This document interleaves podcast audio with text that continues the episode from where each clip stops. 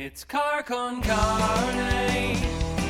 Let's eat in the car. It's car con carne. And now here's the star of our show, James Van Oslo.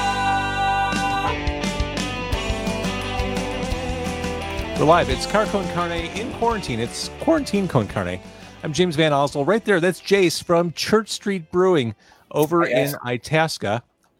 Good evening, Jace. Good evening. I, I want you get an award. You get a medal for tonight. We have gone through so many technology hoops just to be here. I, I'm very proud of. I feel like we've we've been through the war together. Like we've been we've been in, sure. been through and seen so much together, and now we we're together talking yeah. about Church Street. You know, I set out this week initially to do a week of independent breweries, and I'm going to push that mostly to next week. But the idea being, you guys have been slugging it out. It's been really tough through the pandemic, and I want to just remind people that you exist and sure. uh, talk about the brewery. So without even bearing the lead, Church Street Brewing is at fourteen eighty Industrial Drive in Itasca. Yeah. And to get beer, to go to your place and, and run away with a four-pack, what do they need to do? What are the hours? What are they, what are they uh, so uh, since the patio just opened, they um they could either come in and grab a four-pack to go, or actually we are doing patio service right now. Nice. So um, we're open every day from noon to eight, except for Sundays, which is noon to six. You can either go to our online store, just go to our website and hit order beer and pick it up. Uh, we do deliveries and shipment as well, so you can – even if you don't want to get out of the house, you can still get our beer. Or just if it's a nice day out, you can come out and enjoy the patio. Love it. And your title is sales manager? Sure. Sales sure. manager. That's not even independent brewery. The titles are kind of fluid. And yeah. Um, whatever needed that day, right? Bef- yeah, exactly. You wear a lot of hats. Um, really, before I came on board, Lisa was doing, Lisa Greger is our, our owner. We're an all-female owned and operated brewery. Um, one of the few ones out there. Uh, and she was doing everything. And so when I came on board, uh, anything she couldn't get to is then what I, what I started doing. So at the beginning, that was a lot of sales, uh, outside sales, uh, helping manage festivals, tasting, stuff like that. And then we hired, uh, some really good people to help on that end. And then, um, I started taking over the tap room, and, uh, everybody there has been, been great, trained well. Um, and so now we're moving towards our expansion. And so right now I am Jace, demolition expert. Sweet. So, yeah. So tell me about the expansion. I, I've been to your place. I mean, there's clearly room to grow. Oh, yeah. So when, yeah, yeah, a little bit of both. Um, we started eight years ago, and eight years ago, uh, tap rooms were really kind of a gray area, um, legally. Uh, people really didn't, I guess governments didn't realize um, that people would want to show up to a manufacturing place, a production place, and want to sample the product without having an in-between buyer. You don't go to the Ford dealership. Uh, well, you go to a Ford dealership to buy a, a Ford. You don't go to the, the, the manufacturing plant. Um, so it's kind of weird, I guess, for them to realize how they wanted to tax you, because that's really what holds back laws, right? right? Like, yeah. How am I going to get my money out of it? Um, so once they realized that they could tax this efficiently, then tap rooms just started popping up everywhere. Um, but we were we were just before that. So we're a big production brewery, a huge thirty-barrel brewery with sixteen thirty-barrel fermenters. We can make a lot of beer. Uh, we make beer for ourselves. We do a lot of contract brewing. Uh, and the tap room really was an afterthought. Uh, so there was just four little tables there, and um, we've really grown a lot since then. Uh, and if you've ever come in, when you walk in, it really has that feel of like Solemn Oath. The same thing when you walk in. There's a couple of places you could stand or sit, but then it's really you're just in the brewery. Yep. Um, yep. Yeah. and and same with the location. Uh, I remember when I was first going to Solemn Oath, their parking lot was still gravel. Uh, so, you know, getting there, you're like, where am I going? Same with us. We have people all the time. They'll call and go, yeah, I think I'm here. And you're like, well, just follow the signs. You know, we have to have them posted on all the other buildings um, to try to get people in.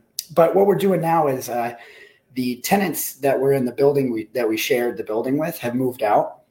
So we're taking over their space, and we're just creating a much larger tap room, uh, adding a kitchen, a barrel room, a lab, uh, a to-go sales area. Just a lot of, a lot more room, really. And that's a lot to oversee. Oh, yeah, sure, absolutely. And we really were, you know, in the last two years that I've been there, we've had parties that had twelve hundred people show up. Uh, we do a lot of huge events. Uh, we held our own beer festival. So we're used to the amount of people, but now we actually have the space so that everybody can kind of enjoy themselves and not be bumping into one another.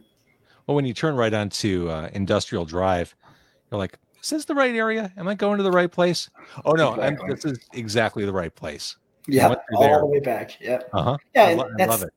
That's another thing. Like, um, you know, we don't have some of the privileges other breweries have of being on Main Street and uh, and actually being a little bit smaller, too. So you really don't have to have as many people coming in and drinking your beer to go through it. We're a huge production facility, so we have to sell our beer out of state, across the country, and then we also need a ton of people to come into the tap room to really push that beer and get new and better beers all the time, because uh, we can't just make, you know, five barrels of like this new, cool, interesting beer that may or may not work. Can't do that, because you have to make a thirty-barrel batch of beer you know is going to be successful and uh, and really help hope people really like it. So it's kind so of how a challenge. Been- How have things been in twenty twenty through the pandemic? So um, actually, I was in Belgium when everything locked down. So wow. Lisa was really kind of freaking out. She didn't have her right-hand man with her, and she knew that when I came back, I'd have to be in lockdown for two weeks. Um, during those two weeks, her husband, who's a chemical engineer, came up with a way of making hand sanitizer, the same way we kind of make our beer. Um, well, not the same way, but using the same equipment.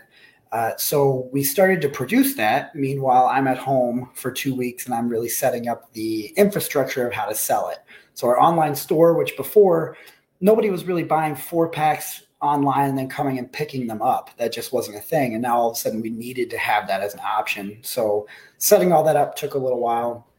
And once we got up and running, it was a huge success. We actually sold more in beer, dollar per dollar, than we did in the weeks before the lockdown. Wow. So we, we really had a lot of people show their support for us. And it's also, it's interesting, right? You're not just going to get one four pack, you're going to get two or three. Um, so you're thinking you're buying twelve beers, but if you were to visit us on a normal day, you'd buy maybe two, you know, unless you're there for a party and you're really kind of getting crazy. Uh, you might limit it to just a couple. So every customer that came in was actually spending a little bit more than they would on a normal visit, which helps. Um, and then we just had a lot of people. We had some people donating. Uh, we had some people that were just like, throw whatever merch you have up on the internet and we'll we'll buy it. We'll buy gift cards. Just we saw a lot of support, which is really good to see, because we uh, before all this, we would host every week, every Wednesday, we would do like a charity Wednesday where twenty percent of the prof- prop. Profits, profits, what is that? Profits, proceeds and prof- profits uh, would go to a local charity. Um, so we we really always felt like we were very tied to the community and always liked to give back. And then when we needed help, all those people came out and supported us. So it was really good to see. And this is one of the reasons why I wanted to do a lot for independent breweries. That that sense of community, being part of the community, it, it it's pretty impressive. Yeah, absolutely. I mean, Lisa has lived in Itasca for forty years. I mean, it's her, all of her kids went to school there. They swam for Itasca. I mean, they, they're part of the community. So, and Itasca on its own, pretty small suburb, but you're surrounded by yeah. Schaumburg and Addison and lots oh, of yeah. bigger yeah. communities that I'm sure. Absolutely. Yeah. A lot of the, uh, so Schaumburg's real big up north. We get a lot of people from Schaumburg, Elk Grove. Uh, a lot of where we're at, though, they're kind of like the really nice golf places. So you have like Medinah is right there. Um, Bloomingdale is right there. Uh, Woodridge, stuff like that. Itasca. Um, so they're all just kind of smaller, but known for kind of being that way, you know, more golf and I don't know, not as much big city stuff. Let's talk a little bit about the beer. Uh, the one I'm sure. holding right here, Devil's Advocate. Uh, yeah. If you drink a four pack of this, your night's over. I, I, yeah, whenever I first started working at the brewery, that was my favorite beer. I love Belgian ales. Uh, that one actually won fourth best Belgian beer in the world in um, last year, twenty nineteen. So that's pretty impressive. We were the only American brewery to make the list of the top ten. And so that was that was pretty good. And that's by Beer Connoisseur. They put out the top two hundred fifty beers um, in the world every year. So I was drinking that, and I realized that I had to switch to something that was a little bit lighter one night when I was, you know, kind of doing this on the way home. Uh-huh. And I was like, man, that's not good. Um, and then I started taking it home with me, and then I would wake up naked on the couch going, what the hell happened? Because it is just, we make a lot of beer that we call crushable. Um, mm-hmm. We just want you to be able to enjoy multiple of them. And we do a lot of light lagers. So again, Um, just real light, crushable beers, but they can really sneak up on you. Um, the worst one right now, well, not the worst, but the one that will sneak up on you the most right now is our new Eggley. It's a Baltic Porter, which a lot of people don't realize is actually a lager. So we add that to our, our set of lagers, which we, we do a ton of lagers. A lot of other breweries don't do that. Um, they're a little bit harder. They take a little bit longer, but the Eggley is a dark Baltic Porter. It's nine and a half percent, but it drinks kind of like a Schwarzbier. It, it drinks just kind of like a black lager. Um, so when you drink it, it just kind of tastes like our Hellas with coffee. And you have one of those, and oh man, yeah, you're you're out for the count. So a, a safer bet, a, kind of a gateway beer, would probably be sure. Heavenly Helles, right? Yeah, the Heavenly Helles. It's won Chicago's best, I think, four times in the last eight years that we've that we've had it. It was one of our first beers. It's the The oldest beer that we continue to make. Uh, hasn't had a whole lot of changes um, over the past eight years. But, yeah, definitely that's what kind of people knew us for. Um, they still do. Uh, whenever I came on board two years ago, we definitely were looking for a for a facelift. And so we redid – we moved everything to cans. We redid all of our artwork, um, like you can see on yours. Instead of just being a, a red label, it's an it's a great artwork. And uh, well, we really pushed our beers too.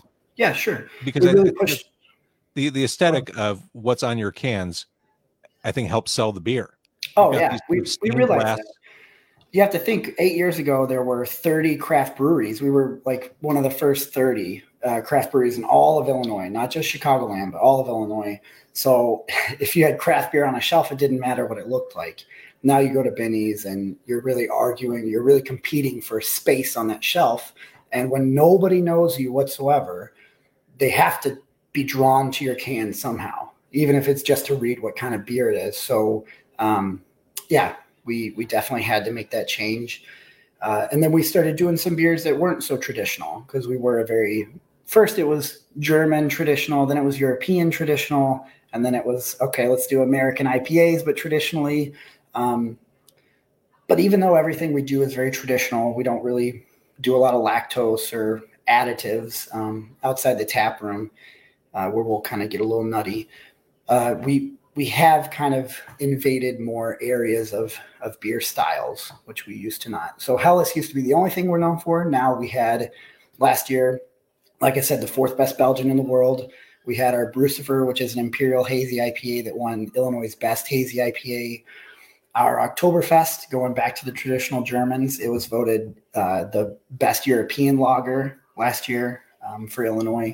So a little bit of traditional, a little bit of new. Uh, let's go back to the Brucifer, the I P A. What's the difference sure. between that I P A and Little Lucy?